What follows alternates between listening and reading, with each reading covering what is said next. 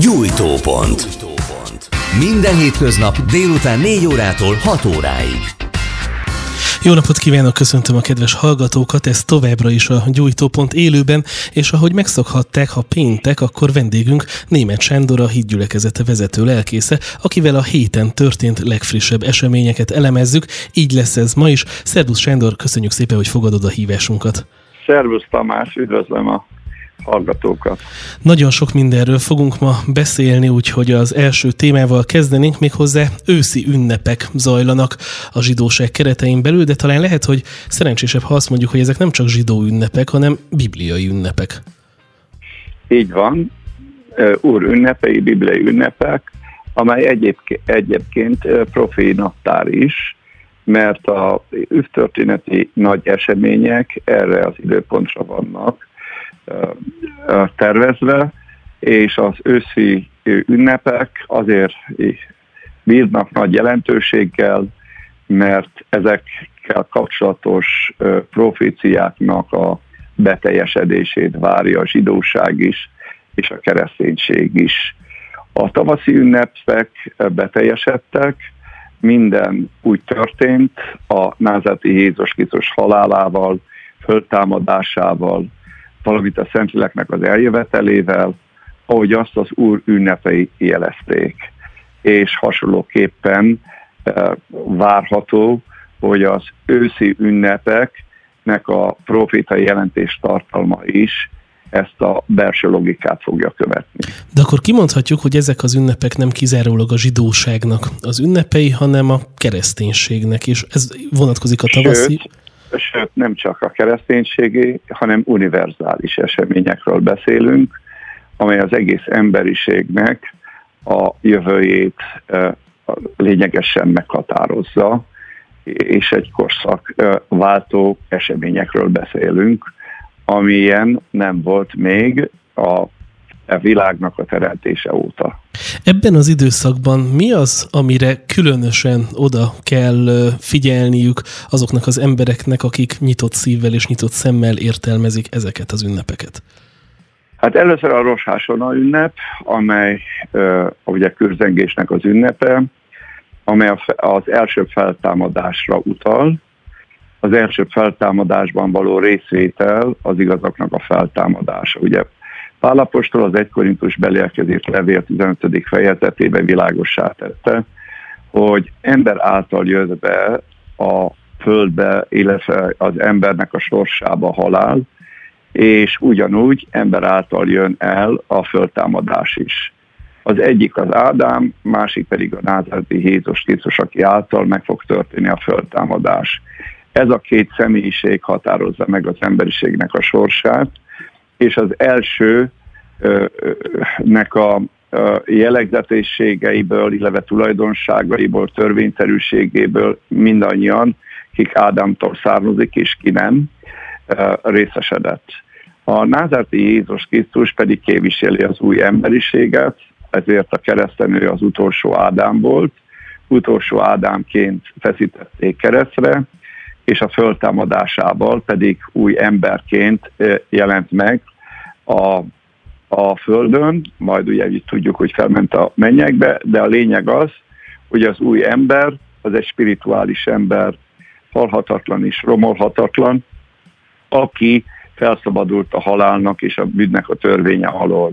Tehát ez az új emberiség. És a názárti Jézus Krisztussal kapcsolatosan tudni kell, hívőknek, nem hívőknek egyaránt, hogy ő általa lesz a föltámadás is, Isten csak kijelölt időpontban, amelynek alapvetően két szakasza van, az első föltámadás és a második föltámadás. Az első föltámadásban a úgynevezett igazak, Ószövetség, Új Szövetség igazak vesznek részt. Ennek részévé válik az a híres elragadtatás, amitről az utóbbi években nagyon sokat beszéltek és beszélnek, valamint a második föltámadás, amikor az általános föltámadás lesz, ami épp lezár majd Istennek az ítélete, és elindul az újkor, illetve új égnek és új földnek a korszaka, amikor az Úr uralkodik élők és halottak fölött. Az első feltámadásból azok részesülnek, akik gyakorlatilag nem fognak meghalni, mert hogy jelenleg élnek? nem csupán azok, hanem elköltözött szentekről is beszél Pálapostól, uh-huh. Hogy az első föltámadásnak egyébként több szakasza is lesz. Az első föltámadásnak a nyitó eseménye az elhunytaknak, a, a elhunyt igazaknak a föltámadása lesz, és ezt követi a, az élő szenteknek a átváltozása, illetve az Úrhoz való fölemeltetése. Akkor egyébként az elhunyt igazaknak a szelleme, lelke jelenleg hol található, mert nyilván a testük a földben, vagy a föld alatt. Igen, a testük a földben van, a elhunyt embereknek a lelke szelleme az Úrnál van, a názeti Jézus Krisztusig, a Ádámnak, a, illetve a Ábrahámnak a kebelében volt a paradicsom. A paradicsom úgy tűnik, persze nincs teljesen a világos tanítás erről a Bibliában, de mégis az István vértanúnak a halálakor látjuk, hogy a názati Jézus Krisztus fölment a mennyekben, vagyis a mennyekben van, és Istvánnak a lelke és a szelleme a mennybe megy, tehát ez azt mutatja, hogy a názati Jézus Krisztusnak a mennybe menete után megnyílott a mennynek a kapuja, és ezért azóta a paradicsom az ott van az úr, úrnál. Előtte a Seulnak egy eh, része volt, amit a vigasztalás helyének is mond a Szentírás. Itt enged meg, hogy egy kicsit a zsidósággal összevetve feltegyek egy kérdést. Néhány héttel ezelőtt beszélgettünk itt a rádióban egy rabbival, aki azt mondta, hogy ilyenkor a zsidó új évkor három könyv van az örökkévaló előtt, a jó könyve, a rossz könyve, meg a köztes könyv, és ez a köztes könyv, ez, ez adja a kérdést akkor, hogy van-e ilyen, másrészt meg, hogy ugye a keresztény hagyományokban is időnként előfordul a tisztító tűznek a kérdés kérdése. Van ilyen, hogy tisztító tűz, meg köztes könyv? Hát először is a könyvek, azok egyértelműen, hogy vannak, például beszél a Biblia az életkönyvéről, beszél az igazságkönyvéről, és el tudom képzelni, hogy van ítéletkönyve is, ahol föl vannak jegyezve a, az embereknek gonosz cselekedetei, tehát ezt most ne egy olyan földi adminisztrációnak vegyük, mint ahogy ezt végzik az emberek, hanem nyilvánvalóan megvan az Istennek az a eszköze, az a módja, és erre kijelölt angyalok, akiknek pontosan ez a feladatuk, feladatuk hogy konkrétan minden egyes embernek a cselekedeteivel kapcsolatosan egy pontos ö, ö, ö, dokumentációt vezessenek a mennyekbe. Ennek alapján lesz az ítélet, mert mindenki csele, testben cselekedett, és testben e, fog felelősséget is vállalni mindenki a tettéért.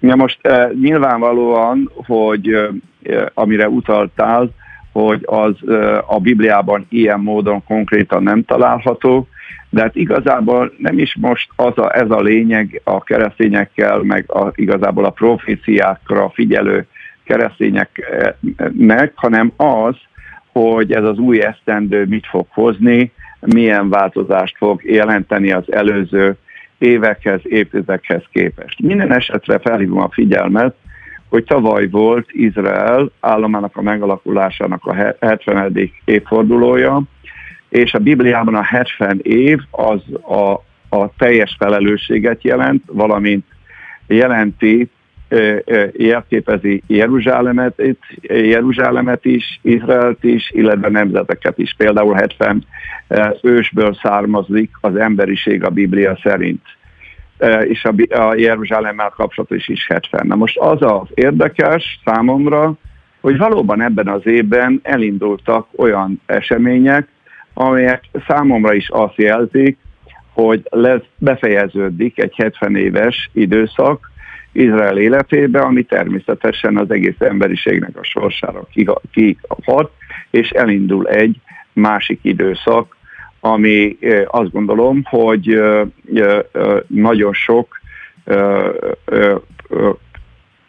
különösen szellemi emberek számára izgalmat fog jelenteni, és nagyon izgalmas kérdéseket fognak felvetni a következő éveknek az eseménye is. Látjuk, hogy ebben az évben, illetve napjainkban Izraelben két választásra is sor került, éppen a 70. évforduló után, és akik spirituálisan nézik, nyilvánvalóan nem hagyják figyelmen kívül, hogy ebben az Izrael istenének is köze van, és hát találgatások vannak, hogy mi bontakozik ki ebből, de mindenféleképpen nagyon izgalmas napokban élünk, tehát ezért is ezek az őszi ünnepek betöltik a biblia kutatókat, biblia ismerő embereket egy ilyen szellemi, spirituális izgalommal.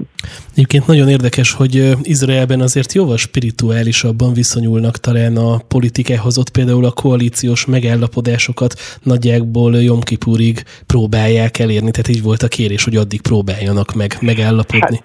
Ennek nyilvánvalóan van vallási célja is, de azért bizonyos izraeli újságok bizonyos proféciákat lehoztak, amelyek proféciák tartalmazzák, amelyek több éve íródtak, hogy lesz egy olyan idő, egy olyan új év, amikor két vezetőt is választanak, izraeliek, és egyik se tud a, a hatalomra kerülni. És a messiás pedig a, kap, a ajtó előtt áll. Tehát van valóban spirituális jellege. Ezen kívül ugye a Trump-féle béketervnek is azért van spirituális jelentősége, amit nem szabad figyelmen kívül hagyni, ezekben a napokban. Igen, és ha már Trump-féle béketerv, akkor nagyon érdekes Izrael Katz, izraeli külügyminiszter ENSZ-ben mondott beszéde, ahol többek között Ézsaiás profétát idézte angolul és héberül, méghozzá azt a részt, hogy Szent hegyemre viszem föl ezeket, és megvidámítom őket imádságom házában, egészen égő és véres áldozatai kedvesek lesznek oltáromon, mert házam imádság házának hivatik minden népek számára. Ez meg egyértelműen a temp templom és a templomhegy státuszának a kérdése. Hát igen, ez egy nagyon izgalmas, rejtett kérdése a világpolitikának. Több éve erről már úgymond suttogásokat, híreszteléseket lehet hallani. Amikor a Trump, mint jelölt bejött a képbe, sokunknak eszünkbe jutott, hogy pontosan egy ilyen karakterű emberre van szüksége Istennek, aki a diplomá, nemzetközi diplomáciai tradíciót képes felrúgni, figyelmen kívül hagyni, és merész szempontok alapján, vagy új szempontok alapján megközelíteni, például a közelketi válságnak, illetve Izrael-Palesztin konfliktusnak a, a rendezésének a lehetőségeit és éppen ezért eh, többen eh, úgy gondoltuk, hogy van benne valami olyan, ami Cirusra, a Persa királyra emlékeztet, és eh, ez akkor fogalmazódott meg, amikor még a republikánus elnök jelölt sem volt, és senki egy Lukas két fillért nem adott volna, még arra sem, hogy a Trump republikánus elnök jelölt lesz. Erről beszéltünk például Izraelben is rabikkal, Magyarországon is egy-két barátommal hosszan elemeztük ennek a lehetőségét, és hát a dolog nincs befejezve, azt gondolom, és valóban egy központi kérdés az, hogy hozzá, hozzányúlnak-e a templomnak a státuszának a megváltoztatásához. A véleményem szerint igen. Több éve voltam Washingtonban egy konferencián, ott is felmerült, hogy a vallás szabadság és az egyenlőség a vallások között Jeruzsálemben nem érvényesül. És ott is elhangzott, hogy ennek érdekében nagyobb erőfeszítéseket kell tenni, hogy a vallásszabadság a templomhegyen, illetve a vallások közötti egyenlőség érvényesüljön, mert Jeruzsálemet mondják, hogy három világvallásnak, de hát ez igaz, három világvallásnak a központja, a kereszténység, meg tudjuk, hogy mi a, a, a érdekeltségeivel milyen szellemi és üdvtörténeti események kötik a keresztényeket elszakíthatatlanul Jeruzsálemhez és az egész Izraelhez, Izrael szintén. A muszlimoknak is van természetesen, de véleményem szerint nem olyan szoros, mint a zsidóságnak, Izraelnek, de még nem is olyan szoros, mint a keresztényeknek, de kétségkívül el kell ismerni a de facto tehát a tényt, hogy jelentős számú iszlám lakosság van Jeruzsálemben és Izraelben, és ezt valahogy meg kell oldani. És úgy tűnik, hogy az elmúlt években különösen Izrael és a Szaúd-Arábia egymáshoz való közeledése lehetővé tette, hogy ezt a kérdést ről elkezdjenek muszlim vezetőkkel is tárgyalni. Tehát előfordulhat, hogy olyan béketerv fog a navilágra kerülni, amely részben megváltoztatja a templom hegynek a státuszát, és úgy hallom, hogy terve van egy zsinagóga építése, illetve egy keresztény templom vagy imahelynek az építkezi, építése, amely a keresztényeknek a templom hegyen való imádkozását biztosítaná. És uh, úgy tudom, hogy a Katz, Katz külügyminiszter is támogatja ezt a tervet, és vannak, ahogy hallottam, baloldalon is olyan politikusok, akik az egyenlő jogokból kiindulva támogatják ezt a tervet, és szerintük minden vallás számára biztosítani kell az imád, imádkozás lehetőséget. A palesztinok nem valószínű, hogy ezt fogják támogatni, de ők ugye azért is szükséges, hogy felülvizsgálják a templom hegynek a státuszát, mert ők állandóan változtatják a helyzetüket a templom hegyen, és ezt csak akkor lehetne megakadályozni valóban, hogyha zsidó és keresztény jelenlét kiépül a templom hegyen. Na most akkor, hogyha a zsidó részről zsinagóga épül, az mennyire egyenlő magával a templommal? Ugye azokért a hallgatóink kedvére, akik nem ismerik feltétlenül ezt a, az egész történetet, ugye ahhoz, hogy a zsidó nép újra áldozatot tudjon bemutatni, gyakorolni tudják a szertartásaikat, ahhoz szükség lenne ugye frigyládára, templomra, stb. A zsinagóga az egy ilyen köztes állapot, vagy ez már gyakorlatilag az eredeti hát, visszaállítás? Ez egy nagyon érdekes kérdést tettél fel véleményem szerint az oltár, eh, áldozati oltár előbb volt, mint a templom, és működött az áldozati oltár templom nélkül is. Tehát a kérdésre a válasz az, hogy nem kell a templomot felépíteni ahhoz, hogy az áldozati oltár működjön. Akkor egyébként most miért nem működhet?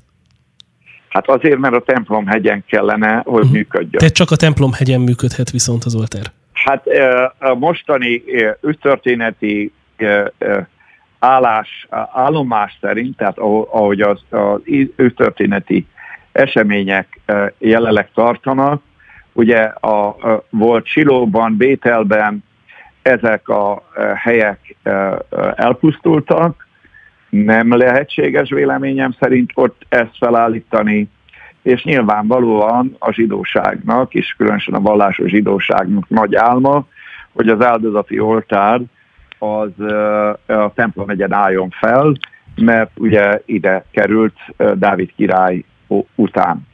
Ami még nagyon-nagyon sokakat foglalkoztat, talán szintén hittől, meggyőződéstől függetlenül, a Frigyládának a kérdése, ugye ez még filmek is készültek róla, stb. stb. Szerinted megvan a Frigyláda?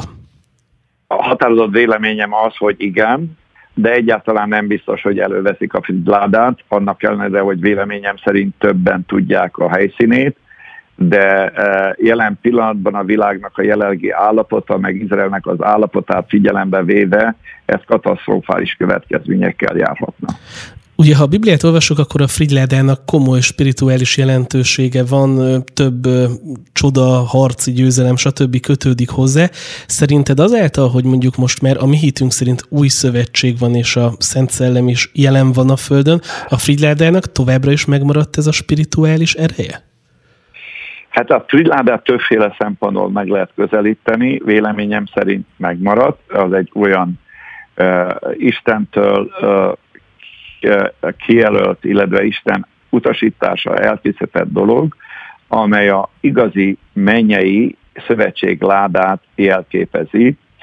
Ugye Jézus Krisztussal is azonosítjuk, tehát az ő neki egy olyan transzferencia ereje van, ami meg vagyok róla győződve, azt a mennyei energiát, erőt most is hordozza, és pontosan emiatt veszélyes elővenni a frigyládát, azért, mert az Izraelnek a megszentelődése, tehát az új szövetség, de a, a, a szövetséghez való visszatérése útjában rengeteg más objektív akadályok vannak, amelyeket nem lehet megoldani azzal, hogy a frigyládát előveszik, mert a frigyláda lehet áldás is, és lehet egy nagy csapásnak, nemzeti csapásnak is a forrása. Tehát ítéletet is hordoz magában, ugye a Bibliában ilyeneket is látunk. Mert szent, szent ládáról van szó, és éppen ezért, ezért történt az elrejtése, valószínű, hogy Jeremiás korában, vagy Jeremiás előtt, amikor már Isten szent papjai látták azt, hogy Izrael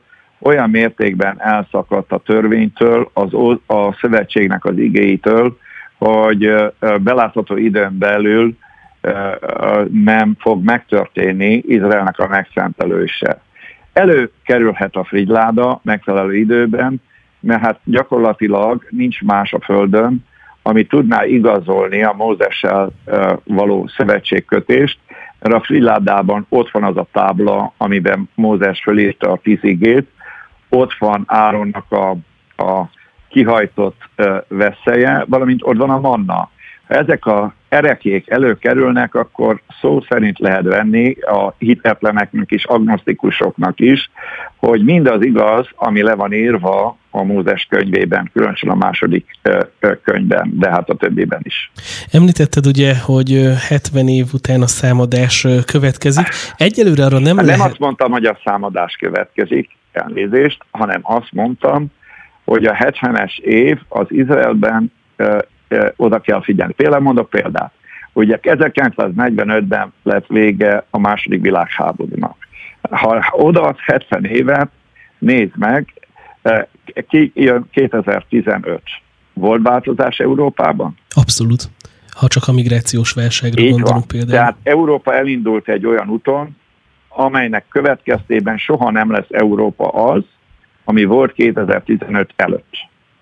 Az az álláspontom, hogy most ez Izraelbe indul el, véleményem szerint. Az Izraelnek ugye a pályafutása 98-ban kezdődött. Ugye a Ezekiel proféta a 37. fejezetenek a ben található proféciák szükségesek ahhoz, hogy a modern zsidó államnak a pályafutását, meg a főbb állomását megértsük.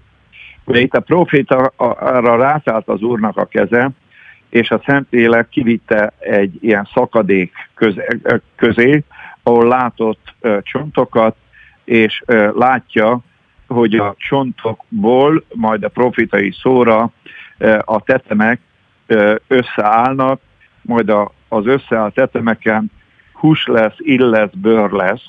Tehát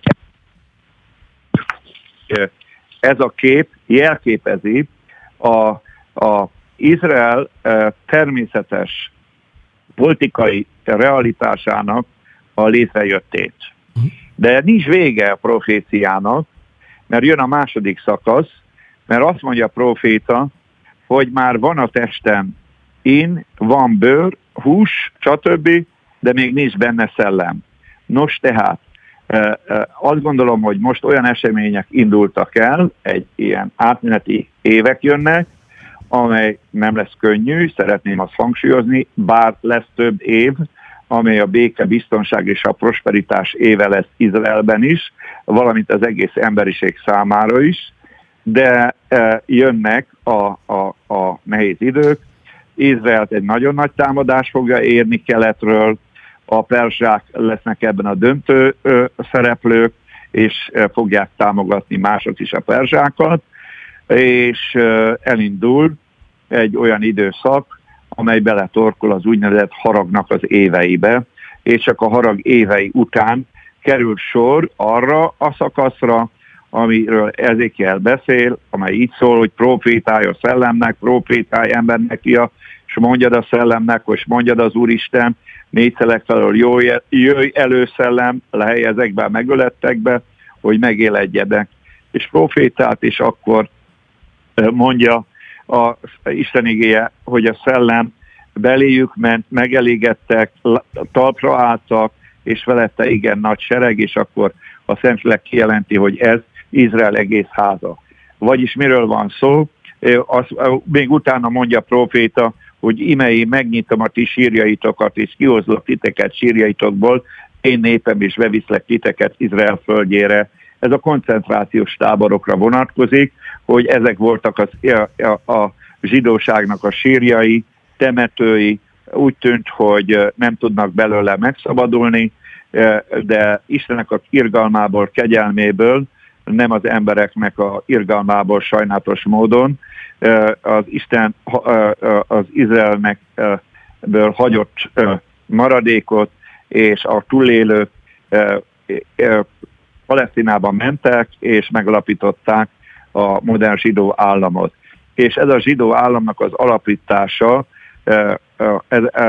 48-tól egészen 1918-ig véleményem szerint a cionizmusnak úgy mondom a fizikai fázisát jelképezte, amiről említettem, hogy mi volt a jellegzetessége, és most jön egy átmeneti időszak, utána jön a spirituális helyreállítása Izraelnek.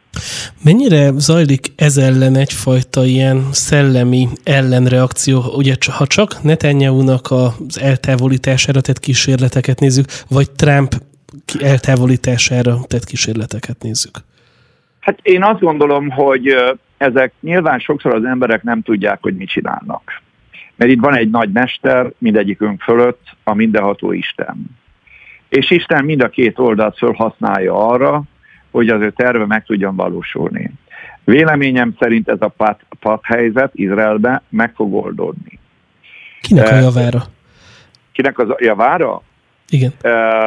Az Isten javára. Tehát, uh-huh. hogy előre mennek az események, a megrekedésből kikerülnek, és előre fognak menni az események a profétáknak a, a előrejelzése alapján. Ahogy mondtam, hogy ez nem feltétlenül pozitív időszak lesz, bá, hanem természetes szinten a, a béke, biztonság és a prosperitásnak az ideje lesz, amiről Jeremiás azt profétálta több helyen is, és mások is profétáltak arról, hogy békesség, békesség, és nincs békesség, mert az él, Sion leányainak a romlását hazugsággal gyógyítgatják. Vagyis azt jelenti, hogy egy olyan világ kezd képülni most, majd ez a következő években, amikor beteljesedik az, ami az új szövetségben is sok helyen olvasható, hogy az építők, persze érsz alatta sok mindent, olyan házat építenek, amiből kihagyják a szegletkőt, vagyis kimarad belőle a mesiás, kihagyják belőle Jézus Krisztus, vagyis kimarad az igazságosság, a megozulás és maga az igazság.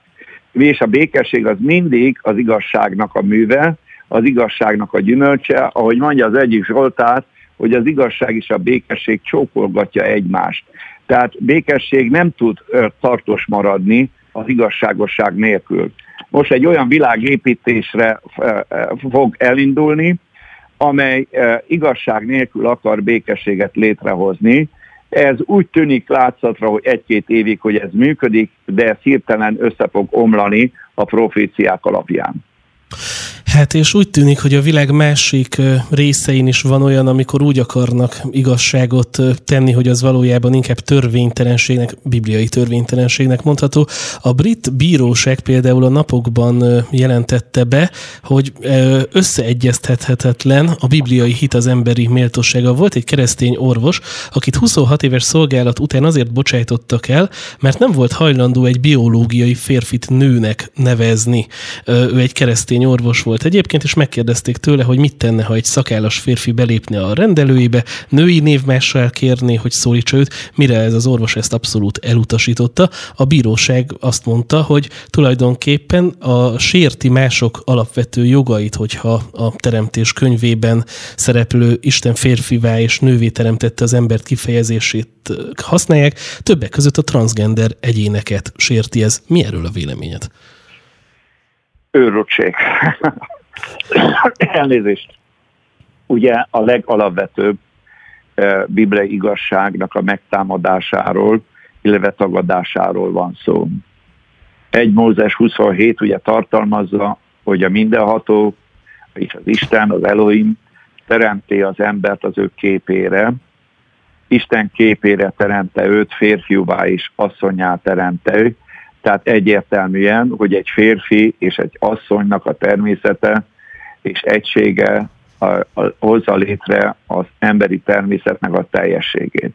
Utána pedig nagyon fontos szintén kijelentés jön Isten részéről, hogy megáldja az embert, és azt mondja az embernek Isten, hogy szaporodjatok és sokasodjatok, töltsétek be a földet, és hajtsátok birodalmatok alá, uralkodjatok, stb. Tehát egyszerűen az emberiségnek az alap pillérét tagadják, ami a természetes életrendnek, mert az alapját képezi, de egyben erre épül, amiről beszéltem, az új emberiségnek is a, az élete, mert az újjászületés az azt jelenti, hogy a régi ember újjászületik, új szellemet kap, és a régi a bűnnek meghal. Tehát az, az Ádám leszármazottaiból akar Isten új teremtést adni. Ez egy olyan istentelen állítás a, a transgenderizmusnak ez a őrültsége, ami hát egyszerűen az ember csak néz, hogy ez igaz-e, hogy ennek a koronatanúja, kortársa vagyok-e ennek a hatalmas nagy lázadásnak, amire az elmúlt 6000 éve ilyen mértékben biztos vagyok benne, hogy nem volt. Mert még a Noé korában is a lázadás másról szólt, Noé korában nem tagadták a bukott lázadó angyalok azt, hogy az Isten az embereket a saját férfiúvá, és a férfiúvá is asszonyát teremtette, hanem ők beavatkoztak, és a beavatkozásuk eredményeképpen a férfiaknak és az asszonyoknak is a természete degenerálódott, tehát angyalnak és az embernek a természete fonódott össze ezekbe hibrid lényekbe, a nefilimekbe. De itt egy súlyosabb problémával állunk szembe, és lázadással állunk szembe, és azt tudom mondani, hogy Jézus talán nem véletlenül mondta, hogy az utolsó idők hasonlítani fognak a Noé korához, és pontosan erről, erre utalt, és úgy látszik, soha nem gondoltam volna, mióta Földön élek, hogy ilyen, ilyen állításokat kell hallani, még a kommunizmusnál is sokkal, sokkal gonoszabb és vadabb, őrültebb állítások ezek, hogy ilyen állításokat kell hallani, de nem csak állításokat, hanem sajnálatos módon már embereket, atrocitások érik, megkülönböztetnek embereket, elveszítik a munkahelyüket, és, meg, és valószínű, hogy ez a trend folytatódik. Tehát én azt gondolom, hogy azért lehet, hogy majd egy idő után mérsékelni fogják, a római birodalomban is volt egy idő, hogy a legperverzebb császárok is kénytelenek voltak családvédő törvényeket hozni, azért, hogy a birodalom lakossága ne tűnjön el, meg ne degenerálódjon. Tehát előbb-utóbb talán bizok benne, hogy a józan ész felül kerekedik. De akkor se vagyok természetesen a mostani korszakkal kapcsolatosan optimista, mert azt gondolom, hogy a globalizációnak, vagyis a világ egyesítő programnak két eh, fő ágazata van, van egy szekuláris és van egy vallási. És a vallási legalább annyira rossz, mint a szekuláris, mert a vallási is kihagyja a, a, az igazságosságot, illetve az igazság, ami igazság, az mindig abszolút, az nem relatív.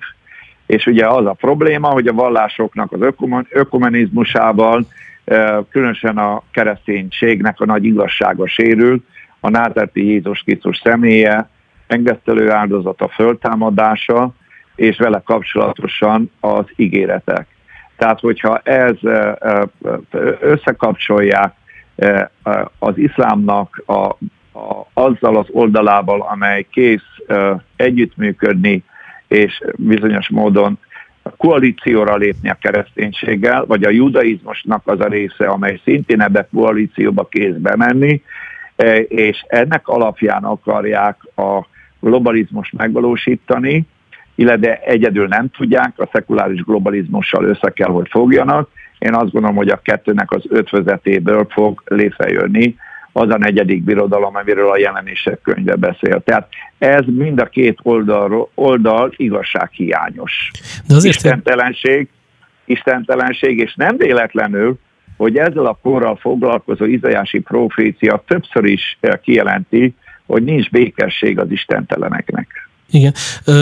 Az a nagyon érdekes abban, amit mondasz, hogy azért többségében a világon mégiscsak valamilyen formában hívő emberek élnek, vagy vallásos emberek élnek. Tehát, hogy azok, akik már ez a fajta szélsőséges istentagadásban vannak, azért kisebbségben vannak a világban. És ha jól értelmezem, amit te mondasz, akkor a globalizmusnak majd az a fajta formája fog győzni, akik ezeket a vallásos vagy hívő embereket is próbálják tömöríteni. Hát én meggyőződésem szerint, hogy a vallásos, a, val, a világ vallások koalíciója nélkül nem lehet globalizmust létrehozni. Ugye szerintem azért fulladt most egy ilyen vitába, hogy a nemzetállam szuverenitás és a, a, a globalizmusnak a konfliktusában manifestálódik, mert kimerültek a tartalékai és azt gondolom, hogy új lendületet akkor tudna venni, hogyha keleti vallások, buddhizmus, hinduizmus, iszlám, a judaizmus és a keresztény vallás valamiféleképpen koalícióra lépne és megegyeznének a, a, egy egységes világba. Igen ám, de ennek rengeteg problémája van, főleg keresztény szempontból, és biztos vagyok abban, hogy minden vallás részéről lesznek ennek ellenzői. De hát éppen most úgy tűnik, hogy azért ebbe az irányba is nagyon komoly lépéseket fognak megtenni 2020-ban. A kereszténységnek ugye az a sajátossága, hogy mivel hogy történelmi tényekre épül, történelmi tényekben testesült meg az Istenek az igazsága, ez vonatkozik az Ószövetségre és az Új Szövetségre, ezért azt nem lehet relativizálni. Mert az, a tört, maga a történelem hamisítást jelenti. Érted? Igen, és ez nyilván Tehát nem, nem csupán arról van szó, hogy egy ellenőrizetlen vallási állításról beszélünk, mert ugye a világvallásoknak a többsége ebből áll. Olyan vallásos állításokat tartalmaz, amit mindez ideig nem sikerült igazolni, hogy van-e valóság alapja, vagy nincsen.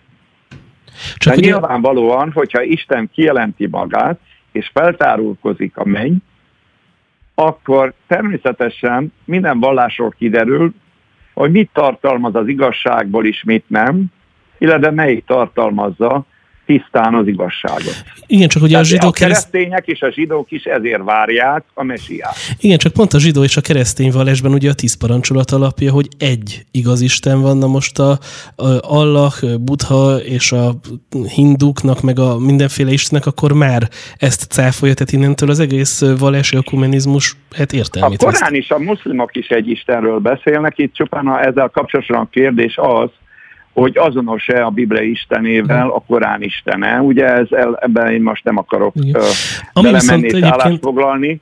A, a, a keleti vallások meg politeizmuson állnak, Nekik ami belefér az régi, az régi görög szóval démon tiszteletből áll. Ugye nagyon érdekes, hogy vallásokat egyesítő projekt készül egyébként, nem tudom, hallott el róla az Egyesült Arab Emirátusokban. Ábrahámit a családi ház néven indulna a vallási tolerancia jelképeként. Egy New Yorki építész vezeti a tervezést, és 2022-ben nyílik meg. Ez egyszerre lesz zsinagóga és ökumenikus központ is, mecset és keresztény, helye, keresztény templom is helyet kap itt nem lep meg. Azért nem lep meg, mert ismerem az Akariás könyvét, ha nem is azon a helyen, de mindenféleképpen közelkeltem, vagy a Mezopotámia volt területén, egy, egy olyan ház fog fölépülni, az Akariás proféta szerint, amit a, a Szentlélek gonoszságházának nevez. És akkor az ilyen vallásokat egyesítő projektekre ez mondható?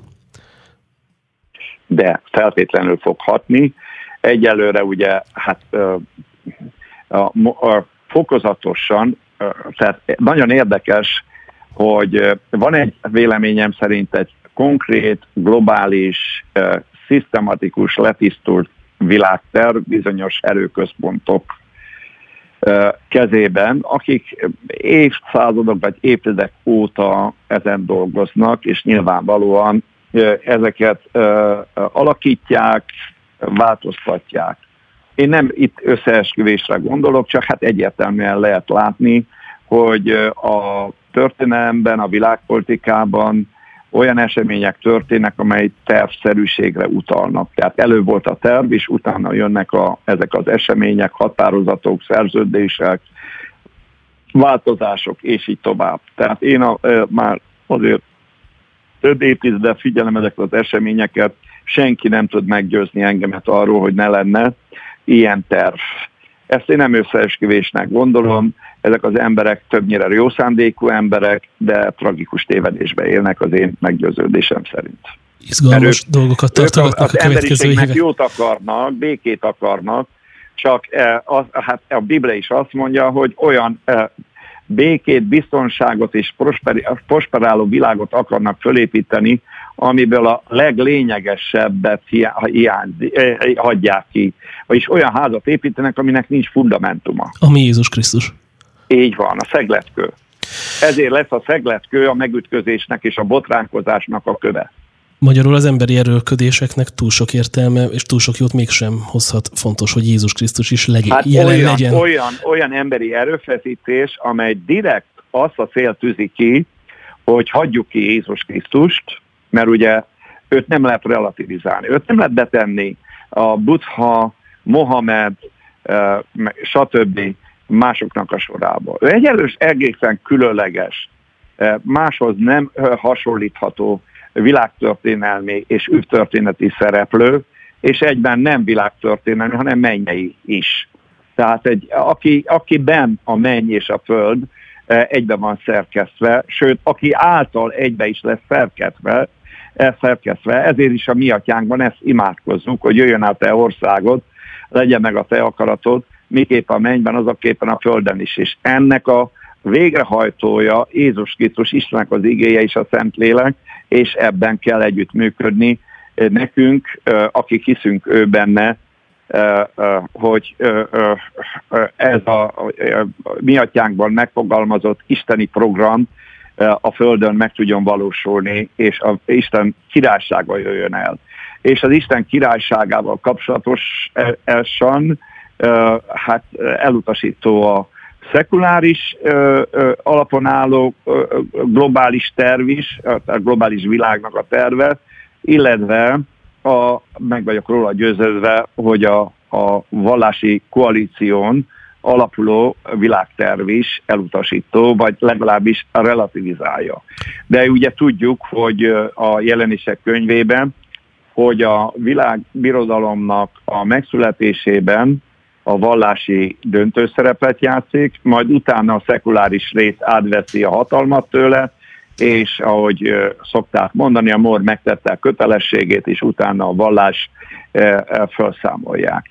Mi azért hangsúlyozzuk, hogy a kereszténység a lényegét tekintve az nem vallás, hanem élet. Együtt kell élni Istennel, és az Istennel való életet az Isten igényének a követése, meg, befogadása, megcselegvése jelenti. Néhány perc, percünk maradt csupán, de ö, talán még beszéljünk egy hazai hírről, ez pedig hát a korrupcióval kapcsolatos. Legfrissebb hír, hogy kiszivárgott egy videó, amin különböző politikusok úgy tűnik, mintha kábítószert fogyasztanának, és közben pedig arról beszélgetnek, hogy a közpénzeket hogyan osztják el, és hogyan szervezik ki önmaguknak. És ez a korrupciós kérdés talán azért is érdekes, mert egy keresztény ember nyilván látja, hogy ö, van korrupció az országban, vannak olyan politikusok, akik korruptak. Hogyan kell ehhez a kérdéshez hozzáállni, és egyetem megszüntethető-e a korrupció? Én azt gondolom, hogy a keresztények elsősorban a társadalom elkölcsi megújulásáért kell munkálkodniuk, és ez az evangélium hirdetése által történik. A magyar társadalom, amióta élek, erkölcsi válságban él.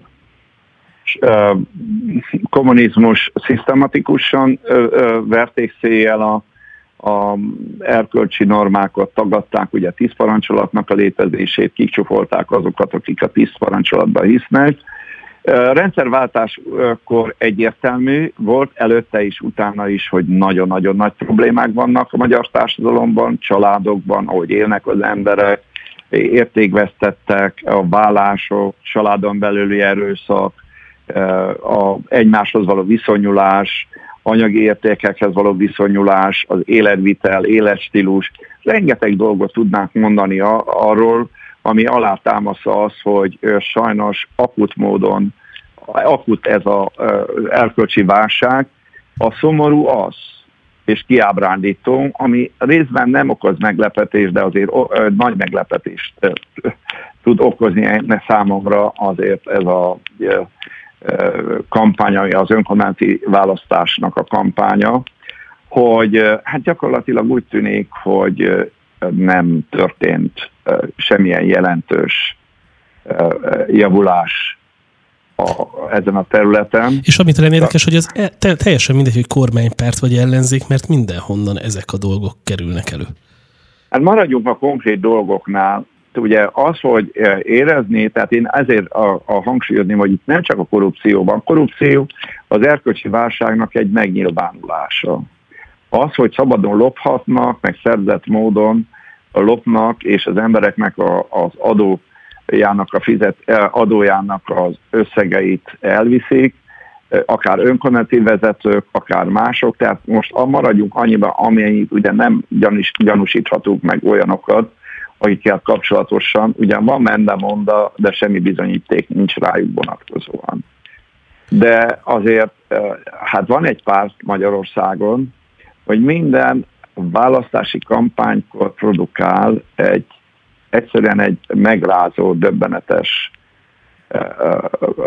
botrányt, amiben... Amíg bizonyítható és Amiben nem csak pénzről van szó, tehát lopásról van szó, szexről van szó, szexuális erkölcstelenségekről is szó van, drogfüggőségekről szó van, szenvedélyfüggőségekről szó van.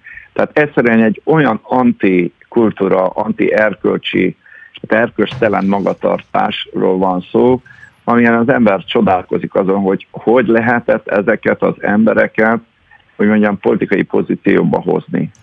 Gyorsan a Spirit FM hallgatóitól kik, elköszönöm. Kik azok, akik, akiket hozták? kik azok, akik ezért felelősek, hogy ilyen emberek pozícióba kerültek. Van olyan párt Magyarországon, aminek mindig sikerül meglepő dolgokat produkálnia, de te hogy látod, hogy tényleg, mert volt egy beszélgetés arról, hogy mocskos a kampány, és én erre úgy fogalmaztam, hogy igen, de mocskosak a szereplő is, tehát ezek tényleg nagyon durva dolgok. Egyetértek, nem a kampányal van probléma. A kampány arról szól, hogy be kell mutatni a jelölteket a választópolgároknak, és ilyenkor a fülük mögé is néznek, természetesen az ellenfél, az ellenzék néz a kormány pártokhoz tartozó jelöltek füle mögé, és környezetét megnézi, és fordítva is.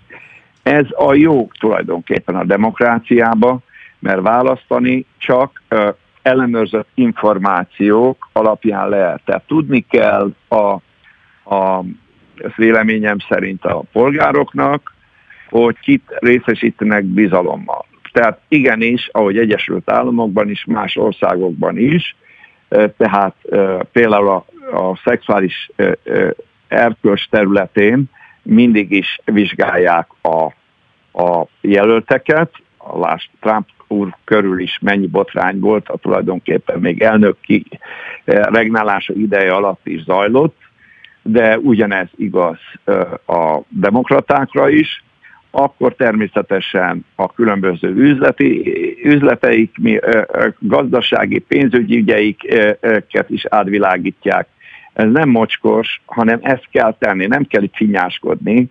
A valóság mocskos, ahogy mondtad, a, a realitás mocskos, és egyszerűen, hogyha itt képmutatással közelítjük meg a dolgot, hogy csak szépeket mondjanak nekünk, és ugyanakkor látjuk, hogy a valóság a szavaknak az ellentéte, akkor egy ilyen skizofrén világba fogunk élni, és mindenkit rákényszerítenek arra, hogy képmutatoskodja, meg hazudozzon. Az ellenzék ugye azt mondja, hogy nagyon sokszor ezek manipulált felvételek, meg vádak nem is nem igazak. Nem érdekes, hogy manipulált felvételek, ezek, ezek elnézés, hogy beleválok a mondatba, olvastam ezeket a buta érveket, az a helyzet, hogy az előző felvételekre se tudták bebizonyítani, bebizonyítani hogy hamisak, hanem nyilván egy-két mondatot kivágtak belőle, de ha a lényegét meghamisították volna, már lett volna idő arra, hogy a hamisítást igazolták volna. De nem történt ez meg. Vagyis az azt jelenti, hogy a, a, a napvilágra került ö, felvételek, azok a, a így történtek, nem, has, nem hamisították meg a beszédet, beszélgetést. Tehát azzal, hogy kivágnak egy olyan részt, aminek több oka lehet. Nem azért, mert manipulálni akarják, mert ö, egy ö, olyan ö, szereplőt nem akarnak gyanúba hozni, aki csak mondjuk részt vett a beszélgetésen, de semmi olyan kompromitáló dolog ö, nem hangzott el vele kapcsolatosan, ami miatt mondjuk a nyilvánosság előtt meg kellene húzkodni. Meg lehet más okokból is. Tehát az biztos vagyok benne, most a karácsony ö, ö, ö, ö, úrnak arra kapcsolatos felvételre gondolsz, hogy egészen biztos vagyok benne, hogy nem csak módszertani kifogással éltek volna, hanem érdemi kifogással is értek volna, hogyha az meg lett volna hamisítva. Azért is fontos egyébként, mert ugye ott Karácsony Gergely beszél arról, hogy Tóth Csaba megfenyegette, hogy elássa majd a családják, meg, meg ilyenek, és abban a kerületben van eltűnt önkormányzati képviselő, akit évek óta nem találnak, pont abból a politikai táborból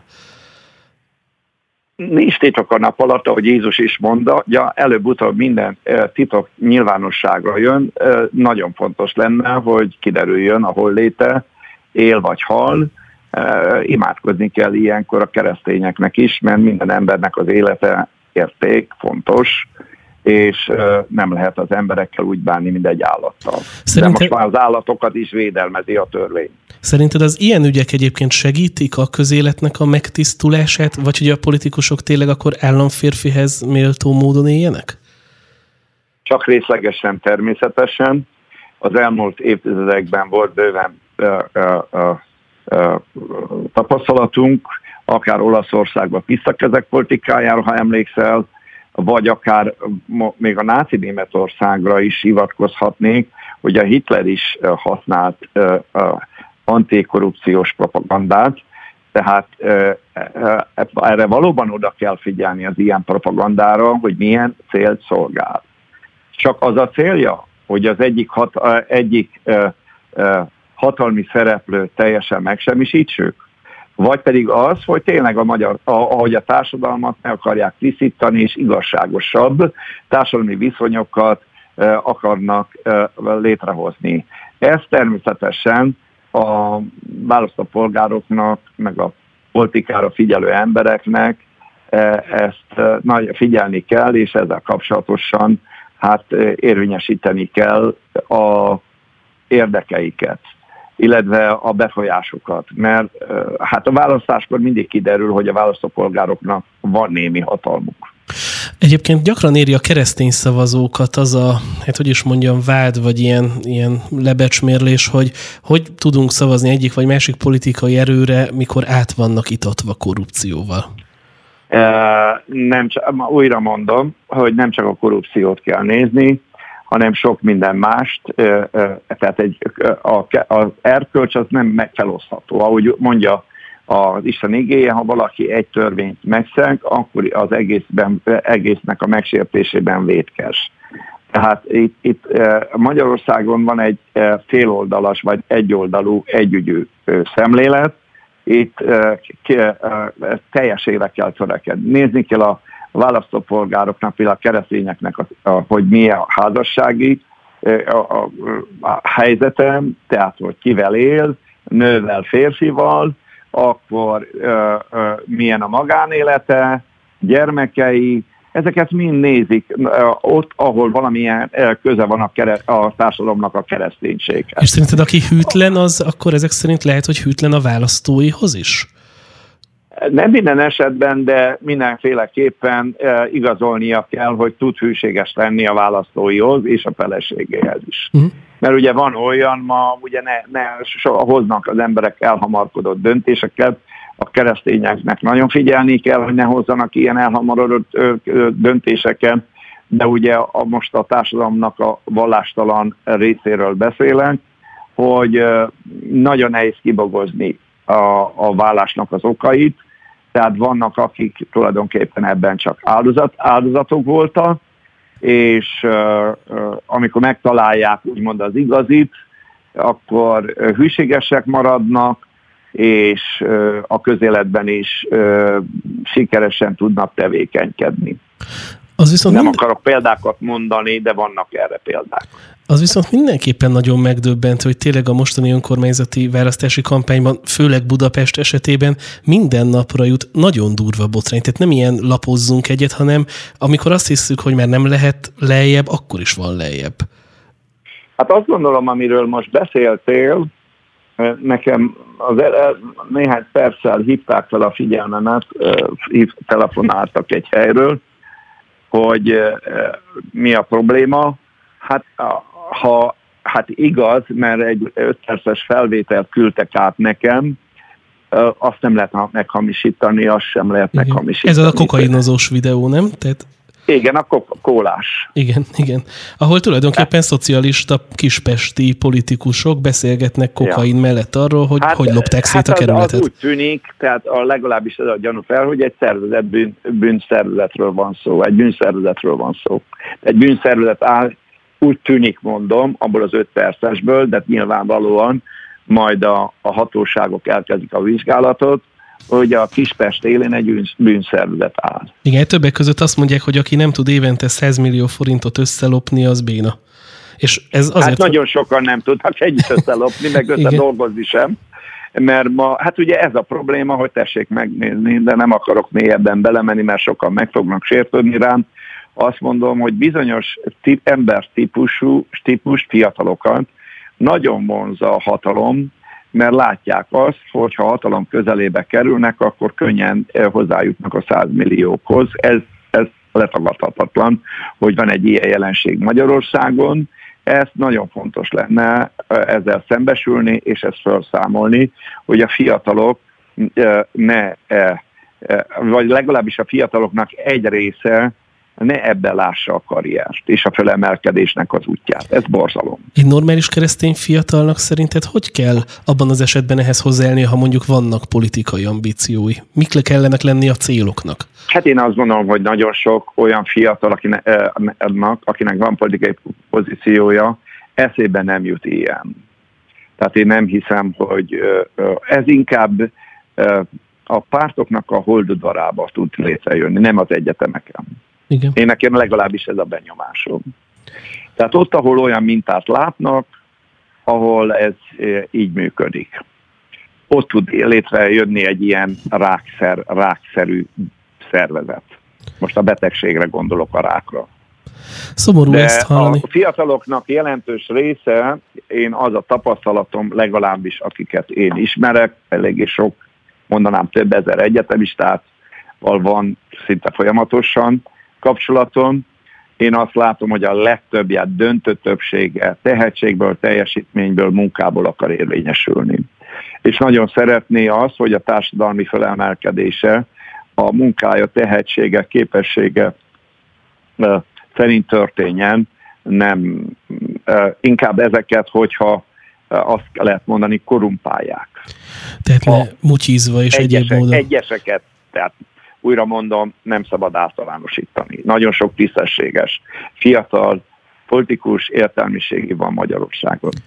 Hát ismét tartalmas beszélgetésen vagyunk túl, talán így végezetül most már szokás szerint megkérdezném, hogy mi várható a holnapi istentiszteleten, ahova egyébként 17 órára a Hitparkban nagy szeretettel várjuk hát, a ugye nagyon is. inspirál engemet, amire utaltam, hogy az őszi ünnepeknek a profitai jelentés tartalma. Szere, folytani fogom valószínű azt a forgatókönyvet, amit elkezdtem szombaton, a, és beszélek azokról az előzményekről, amit a, a harag napját megelőzik, és amikre a következő években nagyvalószínűség szerint sor fog kerülni. Hát akkor nagy örömmel várjuk és szeretettel buzdítjuk a kedves hallgatókat is, Köszönöm hogy jöjjenek szépen. holnap. Kedves Sándor, köszönjük szépen, hogy itt voltál velünk, és a hallgatóknak Én is, köszönöm, is köszönjük. a lehetőséget